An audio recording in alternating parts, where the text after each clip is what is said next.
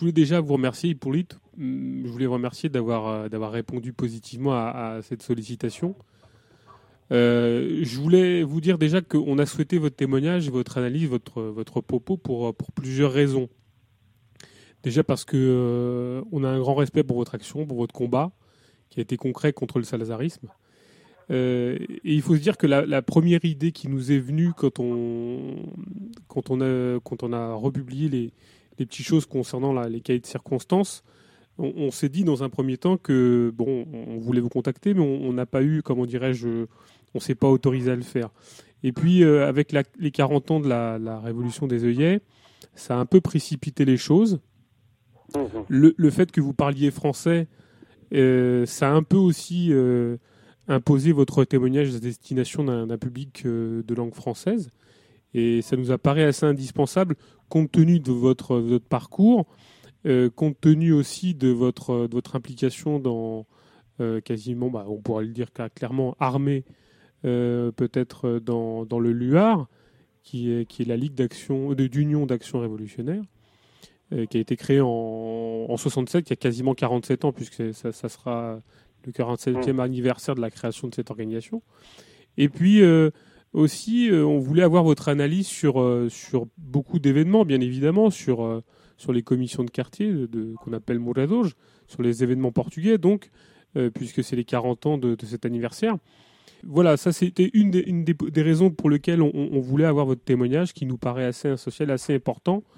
Et bien évidemment, avant de commencer un peu notre discussion, puis d'avoir votre propos, parce que c'est surtout à vous qu'on donne la parole, moi, je tenais plus particulièrement à remercier quand même Edouard Sose de la librairie Lettres Libres à Lisbonne, qui nous a permis de nous mettre en relation. Et puis aussi de faire un clin d'œil à Georges Valadas, qui m'a conforté un peu dans ma démarche que je ne m'autorisais pas. Et je me suis permis de le faire. Et je sais que moi, tout ça me tenait aussi à cœur parce que, au-delà de du caractère atypique de votre parcours, il a été sans concession. Vous n'avez jamais rejoint des positions de pouvoir et une quelconque forme d'académisme. Vous êtes toujours resté à côté des gens qui se battent. Et c'est aussi pour ça que je trouve votre parole assez importante, même si, bien évidemment, il se peut que vous ayez évolué politiquement. Mais c'était aussi pour ça que votre parole plus personnellement, me paraissait assez essentiel. Et voilà pourquoi je pense que votre témoignage est très, très important. Voilà. Donc déjà, merci d'être présent. Est-ce que là... Alors là, on fête les 40e anniversaire de la Révolution des œillets. Dans un premier temps, je voulais avoir votre retour, parce que là, on est donc le 12 mai 2014. Dans un premier temps, vous demandez votre ressenti par rapport à ces 40 ans. Vous êtes revenu au Portugal il y a 40 ans. Dans qu'est-ce que vous arrivez à conclure 40 ans après votre retour au Portugal? Avant de commencer et d'introduire donc quelque chose de plus biographique, est-ce que vous pouvez nous donner ce ressenti 40 ans après ce retour au Portugal? Bon, merci. Laisse-moi dire deux choses très rapides.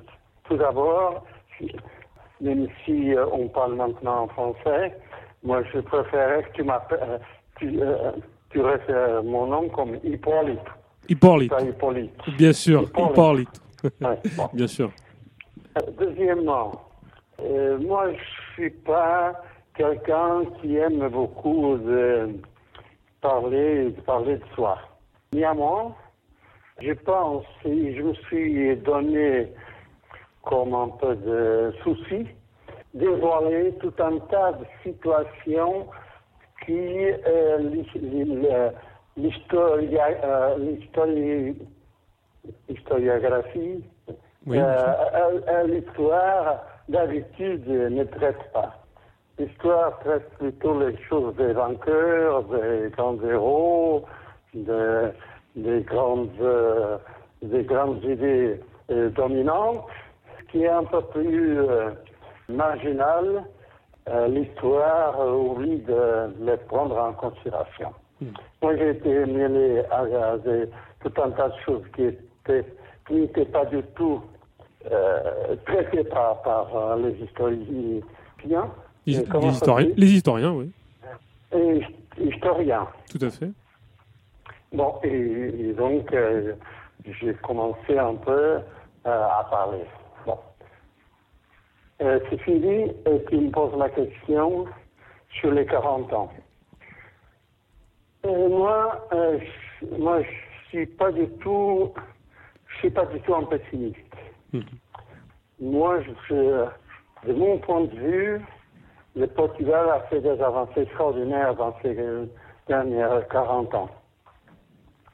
À tous les niveaux, au niveau matériel, au niveau culturel, dans la vie des gens, mm-hmm. dans la vie en société.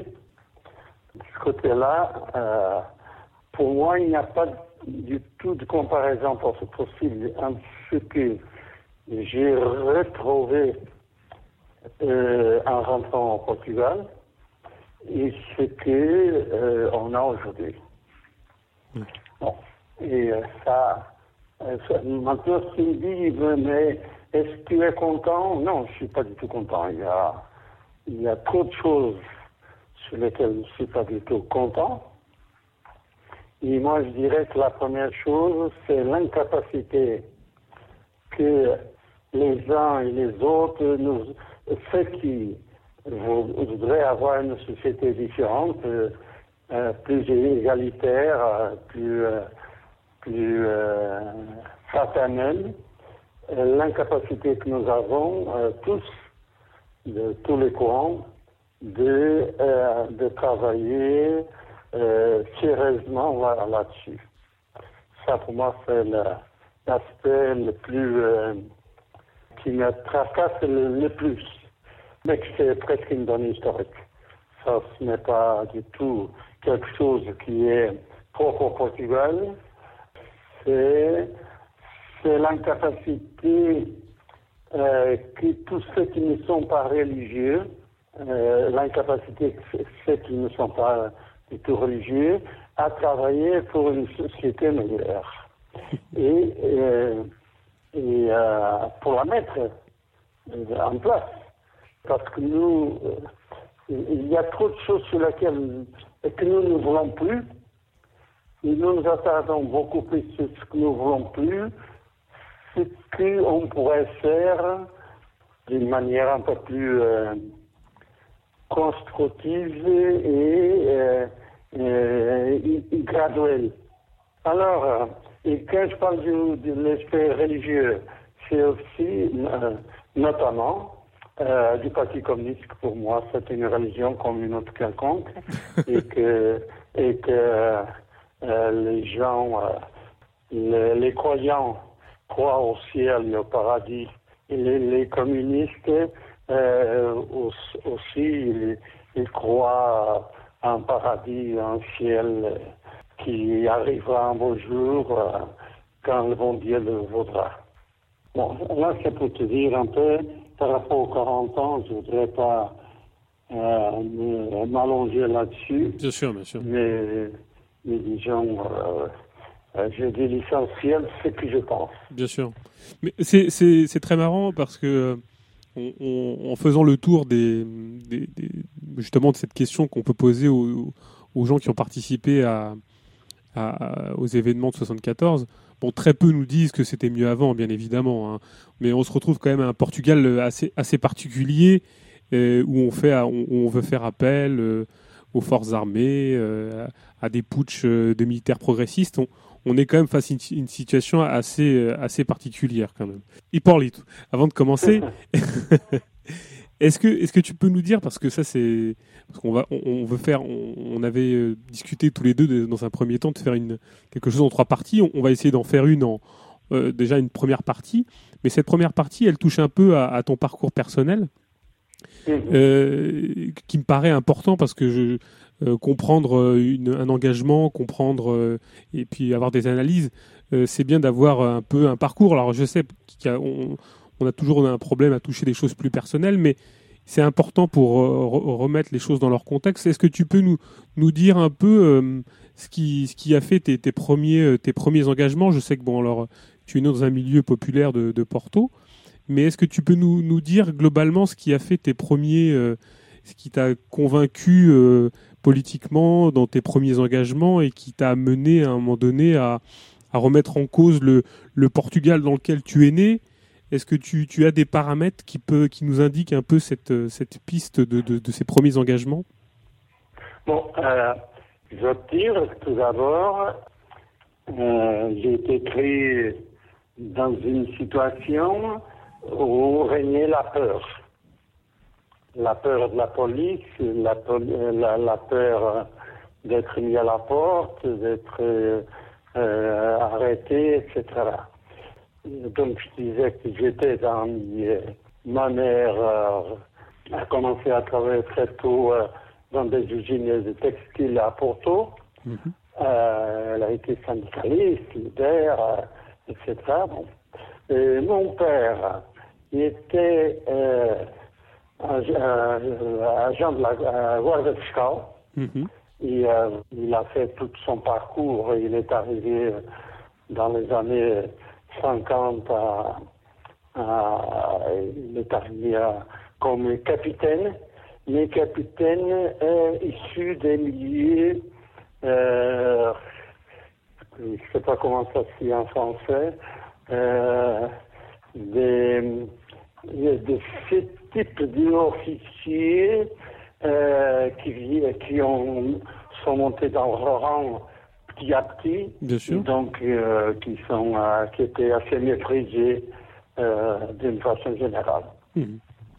Alors, mon père était un républicain, mais il avait très peur de la police, de perdre ce petit boulot qu'il avait. Bon. Alors, j'ai été élevé à la maison, tout d'abord avec des précautions par rapport à la police. Pas seulement à la police. C'est-à-dire que mon père ne m'a jamais dit Salazar qui était un bandit ou qui était un dictateur. Il ne parlait jamais de ça. Quand j'arrivais à la maison, en retournant de l'école, en disant Salazar c'est un type extraordinaire, l'institut aujourd'hui nous a parlé de ceci, de cela, etc. Ni mon père ni ma mère ne réagissaient pas. Alors, sauf que quelques jours après, on se promenait, on allait le dimanche, on allait faire un pique-nique quelque part, dans la campagne à l'intérieur de Porto, parce qu'il fallait aller toujours à pied.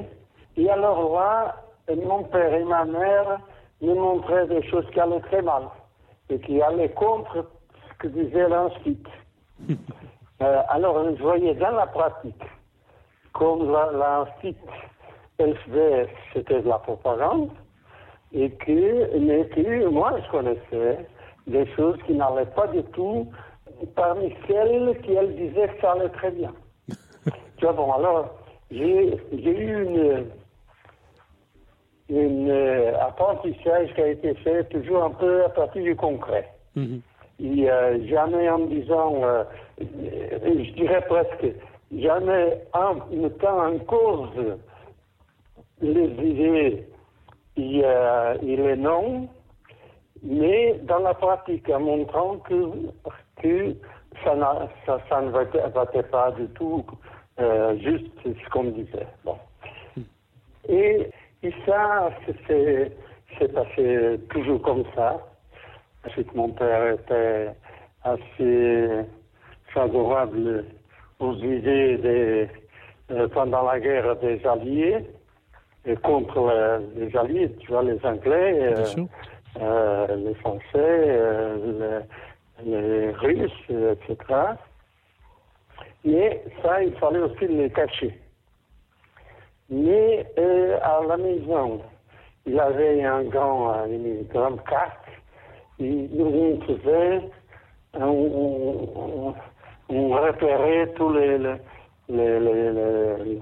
les points géographiques où se passaient des choses, alors on peut expliquer, etc. Bon. Alors j'ai commencé un peu à faire ça. De telle manière Et j'ai commencé à haïr les nazis. À tel point que, ça c'est une petite histoire, en 1942, donc j'avais 10 ans, j'étais à l'école primaire, et on était à Vilar Formoso. Mon père était à l'époque là le commandant, c'était la première fois qu'il devenait commandant d'un poste de la Guarda Fiscal à Vilar Formoso, que tu connais, que c'est, disons, la guerre principale du chemin de fer entre Portugal et le reste de l'Europe. Exactement. Et à Vilar Formoso, il y avait tous les trains qui passaient de marchandises vers l'Allemagne, avec les produits les plus variables. Il y avait aussi les trains de réfugiés. Les trains de réfugiés qui venaient, juifs et d'autres, qui arrivaient, qui fuyaient de l'Europe, entraient au Portugal par Vilar Formoso. Et donc, moi, j'étais toujours en contact avec ces gens-là. J'essayais de les avarder, de leur apporter de l'eau, d'apporter des petites choses, etc. Et un beau jour, il y a un train qui arrive et avec un officier nazi, avec son uniforme, son arrogance habituelle, et aussi avec, ils avaient des jeeps, des voitures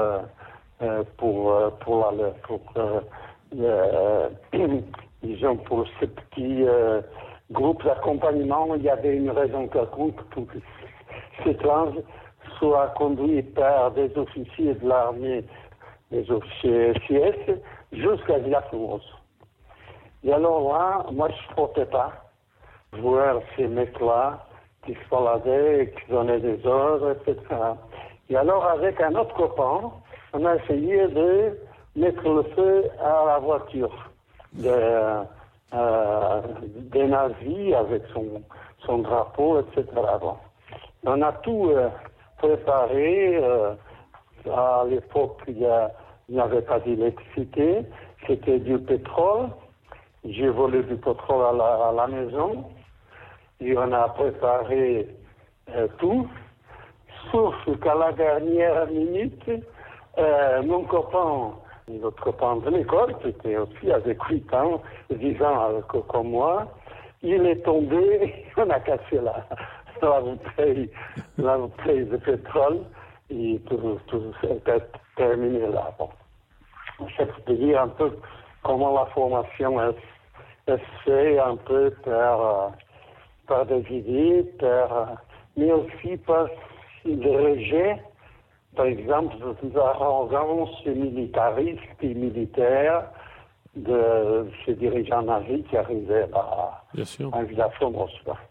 Mais donc des parents et puis une situation qui est quand même propice à une interrogation et à des choses très pratiques qui arrivent dans la vie d'un jeune au Portugal au début des années 40. Donc c'est toute cette formation-là qui te fait un peu rencontrer la politique. Bon, au-delà des circonstances, est-ce qu'il y a des personnalités, des rencontres intellectuelles particulières qui t'ont fait te pencher sur, je dirais, quelque chose, une réflexion beaucoup plus ample ou moins dans le ressenti ou dans l'action, dans quelque chose de plus intellectuel ou des rencontres plus particulières qui t'ont fait te pencher sur des perspectives un peu plus philosophiques, on va dire. Tu sais, petit à petit, j'étais au lycée. D'un côté, mon père aimait beaucoup l'histoire. Donc, on parlait beaucoup d'histoire, de l'histoire universelle, l'histoire des Grecs et des romans, etc., où il était toujours mis en évidence l'organisation démocratique. Ensuite, au lycée, j'ai eu aussi des profs qui étaient très, très intéressants à ce niveau-là. Mmh. Et qui nous faisaient beaucoup réfléchir. Donc, disons que mon À mon apprentissage en premier lieu, c'est à ce niveau-là. Mm-hmm. C'est par le biais de l'histoire, avec mon père et aussi au lycée. Les choses changent. Commence à prendre une tournure quand on vient à Lisbonne. À Lisbonne, effectivement, les choses ont commencé à changer. Et c'est là que je ne vais pas raconter comment je suis arrivé là. Mais effectivement, c'est quand j'arrive à António Sérgio, c'est-à-dire qu'il y avait un petit noyau de 3-4 copains. On étudiait ensemble, c'est-à-dire qu'on n'était pas du tout d'accord à ce moment-là, c'était déjà clair. Donc c'était avec 17-18 ans, donc déjà à Lisbonne, et on a constitué un petit noyau pour étudier des choses qui au Portugal on ne pouvait pas. Par exemple, à l'époque, on a été très séduit par la révolution mexicaine. Oui, la révolution mexicaine, la réforme agraire, mais on a décidé aussi d'étudier le problème de l'infallibilité du pape. Tu vois, il y avait les choses un peu plus...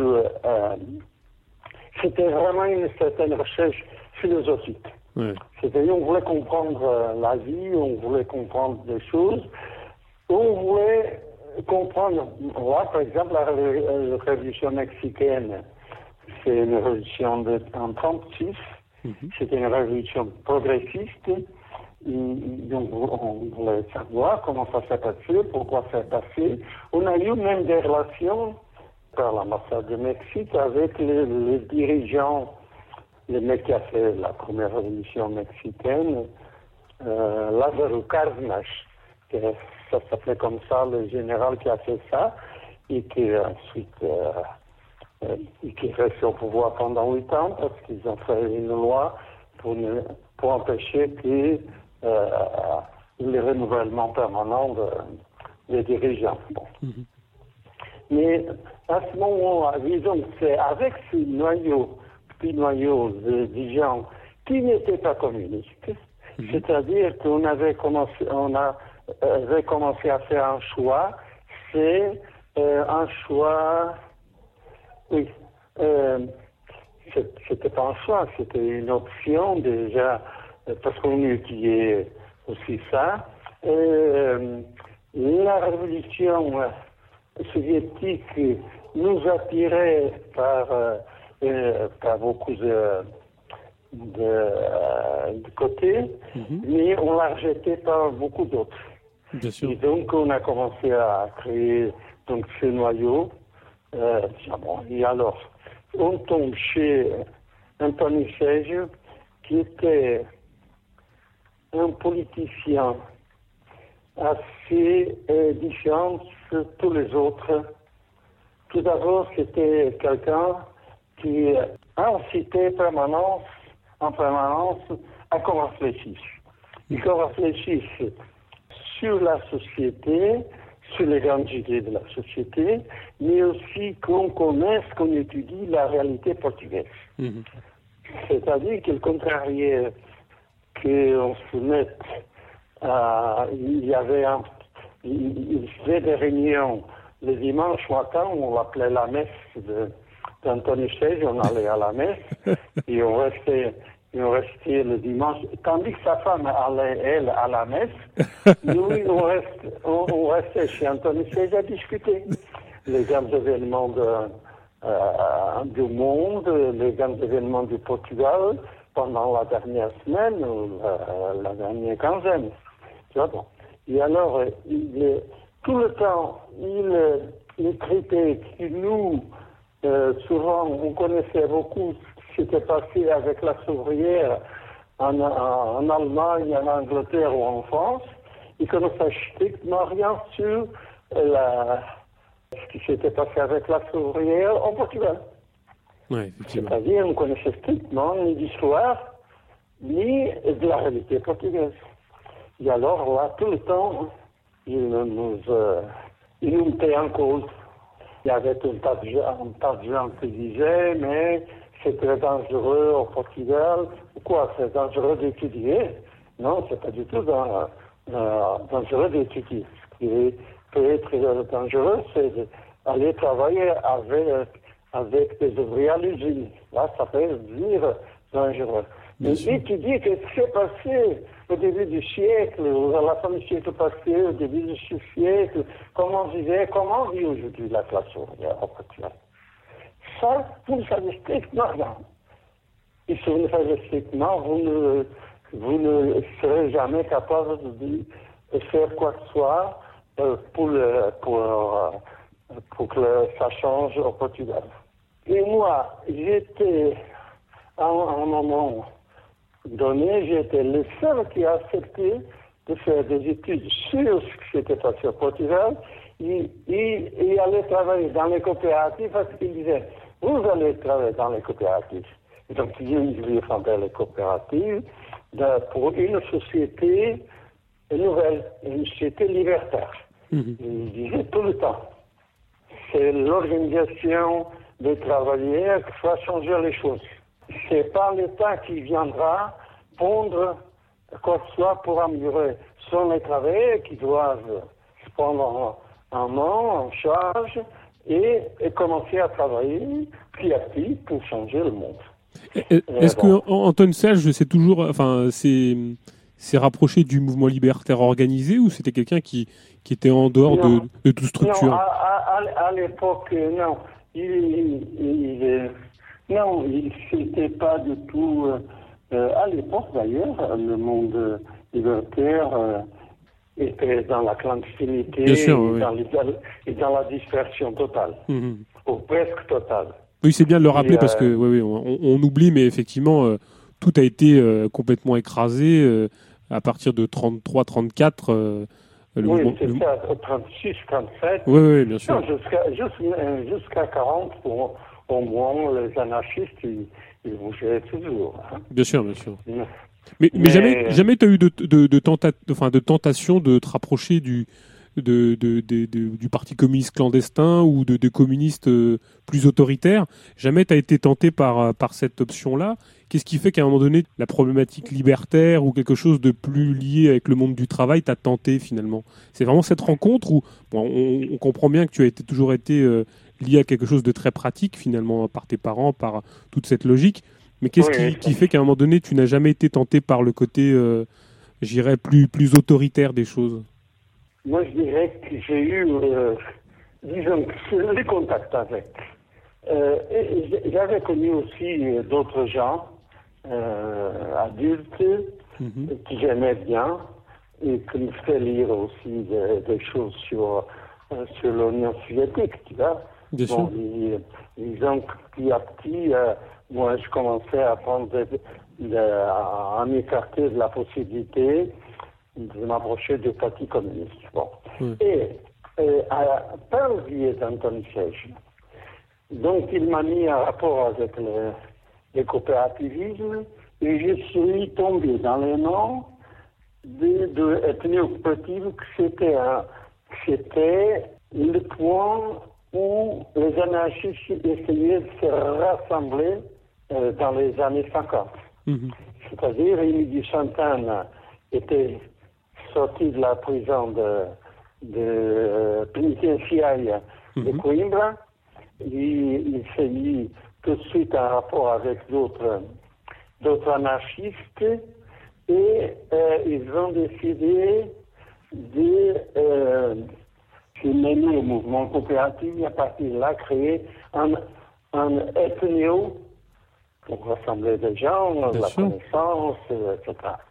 Et donc, mais ça, du côté donc d'Emile Santana et les anarchistes, c'est là que j'ai commencé pour la première fois à lire et à être enseigné. Quand je dis, j'avais des explications qu'on me donnait. Disons, Emile Chantan, Georges Valadas, Moisés Silva Ramos me conduisaient au café pour m'endoctriner, disons.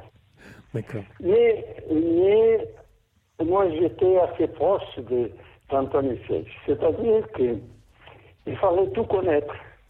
Et à la préoccupative, il y avait aussi un autre groupe, c'est un groupe aussi extraordinaire. C'est un groupe d'ex-dirigeants du Parti communiste qui avait été à Trafal, oui, pendant de très longues années. Oui, donc le camp de d'internement oui, portugais. Le camp d'internement à Cap-Vert, dans sa période la pire de l'histoire. Tu vois, c'était à l'époque où les camps de concentration nazis, même espagnols, etc., étaient très, très violents. Mm-hmm. Et le camp de concentration de Trafal, c'était un camp pour mourir. Quand je dis mourir, c'est pas pour être tué, hein. Oui, bien sûr. Mourir à cause de fièvre tropicale, etc. Bon. Alors, donc il y avait tout un groupe d'ex-dirigeants du Parti communiste, parmi lesquels José Hipólito dos Santos, c'était un type absolument extraordinaire, c'est la personne plus extraordinaire que j'ai trouvée dans ma vie, au niveau de l'intelligence pratique. Tu vois. Mmh. C'était un ouvrier qui était passé d'ailleurs de l'anarcho-syndicalisme au communisme, qui avait construit le Parti communiste pendant très longtemps. C'était lui, et pas Bento Gonçalves, comme on dit, c'était le bâtisseur du Parti communiste. C'était Getso de cette image, c'était celui qui était partout dans les syndicats, parce qu'il a construit le Parti communiste à partir des syndicats ex-anarchistes. Mm-hmm. Et donc Getso était un type absolument extraordinaire, et qui, ensuite, il a abandonné complètement le Parti communiste, et il s'est allié avec les anarchistes. Bien sûr. Donc moi je tombe dans les mains de ces gens-là. Et alors, ces gens-là, moi j'étais le seul jeune. Et donc, ils font tous un effort pour me. José Souza et son noyau, Vascarvalho et d'autres, pour me apprendre le marxisme, Marx, Engels, etc. Tandis qu'à côté, il y avait Emile Chantan, et ça ne se cachait pas. Hein. C'est-à-dire que c'était clair que les uns et les autres étaient en train de m'apporter une formation politique. Bien sûr, bien sûr. Et que, pour moi, ça a été assez extraordinaire. Hein. Alors, je vais quand même préciser, parce que je vais le préciser pour les gens qui vont écouter cette émission, mais Emile Chantan est sorti de prison, on le précisait il y a quelques instants. Il faut dire que c'était un personnage très important dans le mouvement anarchiste qui a été une des personnes qui a fait presque, on va pas dire le seul attentat, mais qui a fait un attentat contre Salazar, qui malheureusement n'a pas abouti, et qui suite à cet attentat a été arrêté et qui n'a pas abouti. Et qui a passé 17 ans. Exactement, dans des camps, en prison et enfermé. Et, bon, il en a tiré quelque chose, mais c'est vrai que c'était un personnage très important pour le mouvement anarchiste portugais, quoi. Oui, ça, c'était un type absolument extraordinaire. Oui. Et donc, tu vois, j'ai eu la chance de tomber dans les mains de ces gens-là. Et donc, j'ai fait mes premiers apprentissages. Et donc, mon engagement, j'étais toujours assez proche des idées libertaires, mais mais à l'époque, ça se passait en 56, 57, etc. Le communisme soviétique, il attirait encore tout le monde par toute l'intellectualité portugaise et internationale. Était attiré par le communisme. Mmh. C'était très difficile que moi, je ne sois pas attiré aussi. Bien sûr. C'est-à-dire que à l'époque, toujours par la mort d'António Sérgio, je me suis mis à travailler. Oui, parce que moi je travaillais, j'ai commencé à travailler à 17 ans, je travaillais 8 heures par jour, 6 jours par semaine, et je fais mes études le soir. Oui, c'est important que tu le dises, oui. Oui, mais vers les années 54, 55 ou 55, 56, donc j'ai dû faire mon service militaire comme à l'école d'officier, et à ce moment-là, j'ai eu beaucoup plus de temps libre que je n'avais pas auparavant. Et donc, j'ai commencé à beaucoup travailler dans le milieu étudiant pour contre le régime. Mais j'ai essayé de le faire d'une façon ouverte, c'est-à-dire que moi, je ne faisais pas du tout campagne contre le régime, je faisais campagne pour que les jeunes s'intéressent à la politique. Mmh. Ils se mettent, s'enregistrent dans les cahiers de vote. Mmh. Et donc, j'ai réussi à organiser tout un tas de jeunes qui n'allaient pas dans les campagnes du PC, qui allaient plutôt dans une campagne dite positive, dans laquelle on ne fait pas du tout de propagande de tel parti ou même contre le régime. Ce qu'on disait, c'était que le pays, que les jeunes devaient s'intéresser à l'avenir du pays, et donc il fallait qu'ils enregistrent. Et on organisait des meetings dans des facultés, toujours dans cette ligne, qui était interdite, bien sûr. Mais que nous, pendant très longtemps, on n'a demandé à personne pour faire des choses pareilles. Tu vois, on pensait que ça allait, puisque l'université s'est formée des jeunes pour la gouvernance du pays. Bien sûr. Bon, alors, et je vais te raconter encore là une petite histoire. À un moment donné, Salazar, c'était 70 ans, quelque chose comme ça, et on a eu là déjà sous-signé des pétitions pour qu'il s'en aille. Et moi, avec des autres copains, d'ailleurs, on est tous les trois vivants, on a demandé une interview à Salazar.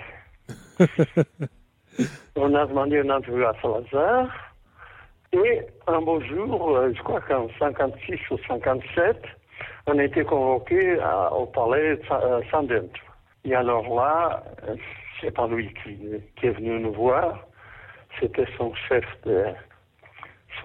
de cabinet. Et alors, il avait, dans le chef de cabinet, nous a tout de suite mis en avance que il avait un rapport sur nous que la police politique l'avait envoyé, et donc qu'il était à temps à ce qu'on allait le dire. Et ce qu'on l'a dit, c'est qu'on ne voulait pas discuter le passé du pays, si Salazar avait été bien ou mal. Ce qu'on disait, c'était qu'il avait 70 ans, c'était l'âge de s'en aller. Le pays avait besoin de gens, de nouveaux gens, et qu'ils devaient partir. Et donc, c'est là que... Alors ça s'est passé, tout un tas de choses très, très, très intéressantes, parce que là, le mec nous menaçait de plus en plus. Bon, finalement, on a été mis hors du bureau, hein. Oui, bien sûr. Mais comment ? C'était gonflé, quand même. Oui, ça. Mais c'est extraordinaire, parce que tu vois, pour l'époque, c'était assez gonflé, comme tu dis. Oui. Et jamais le Parti communiste a mis à parler de ça. Oui. Parce que lorsqu'il ne parlait pas, il disait qu'il y avait des jeunes qui écrivaient à Salazar pour s'en partir, etc. Mais pour dire qu'on est allé à son bureau, lui demander de partir, personne ne veut jamais. J'ai raconté déjà ça. Il y a aussi les témoignages des autres qui sont encore vivants. Avant que j'oublie, c'était pour te dire, c'est que j'ai été effectivement invité par le Parti communiste à entrer au Parti communiste. Oui. Disons qu'à un certain moment, j'avais une certaine capacité politique d'organiser des gens. J'arrivais à faire des choses que personne n'arrivait parce que on avait une approche toujours très politique, regardant toujours derrière s'il y avait l'enflique derrière, etc. Et moi, je prenais plutôt des choses qui rassemblent le plus de monde et qu'il faut montrer qu'on n'a pas peur et que on fait des choses qui devaient être normales. Bon. Mm-hmm. Et alors, ça veut dire que moi, en cet an, j'avais un certain prestige. Bien sûr. Et le Parti communiste a commencé à faire pression auprès de moi pour que je devienne membre du Parti communiste. Et tu as refusé? Non, je discutais avec eux. Bien sûr. Et moi, j'avais lu le rapport de Khrushchev au 20e congrès. Et je disais, non, pas du tout, question, etc. Le Parti communiste, ah non, mais ça, il faut changer. Nous reconnaissons que nous avons commis beaucoup d'erreurs, nous avons besoin de personnes comme toi, etc. Et ça a duré en fait un temps. Jusqu'à un beau jour où j'ai dit, bon, d'accord.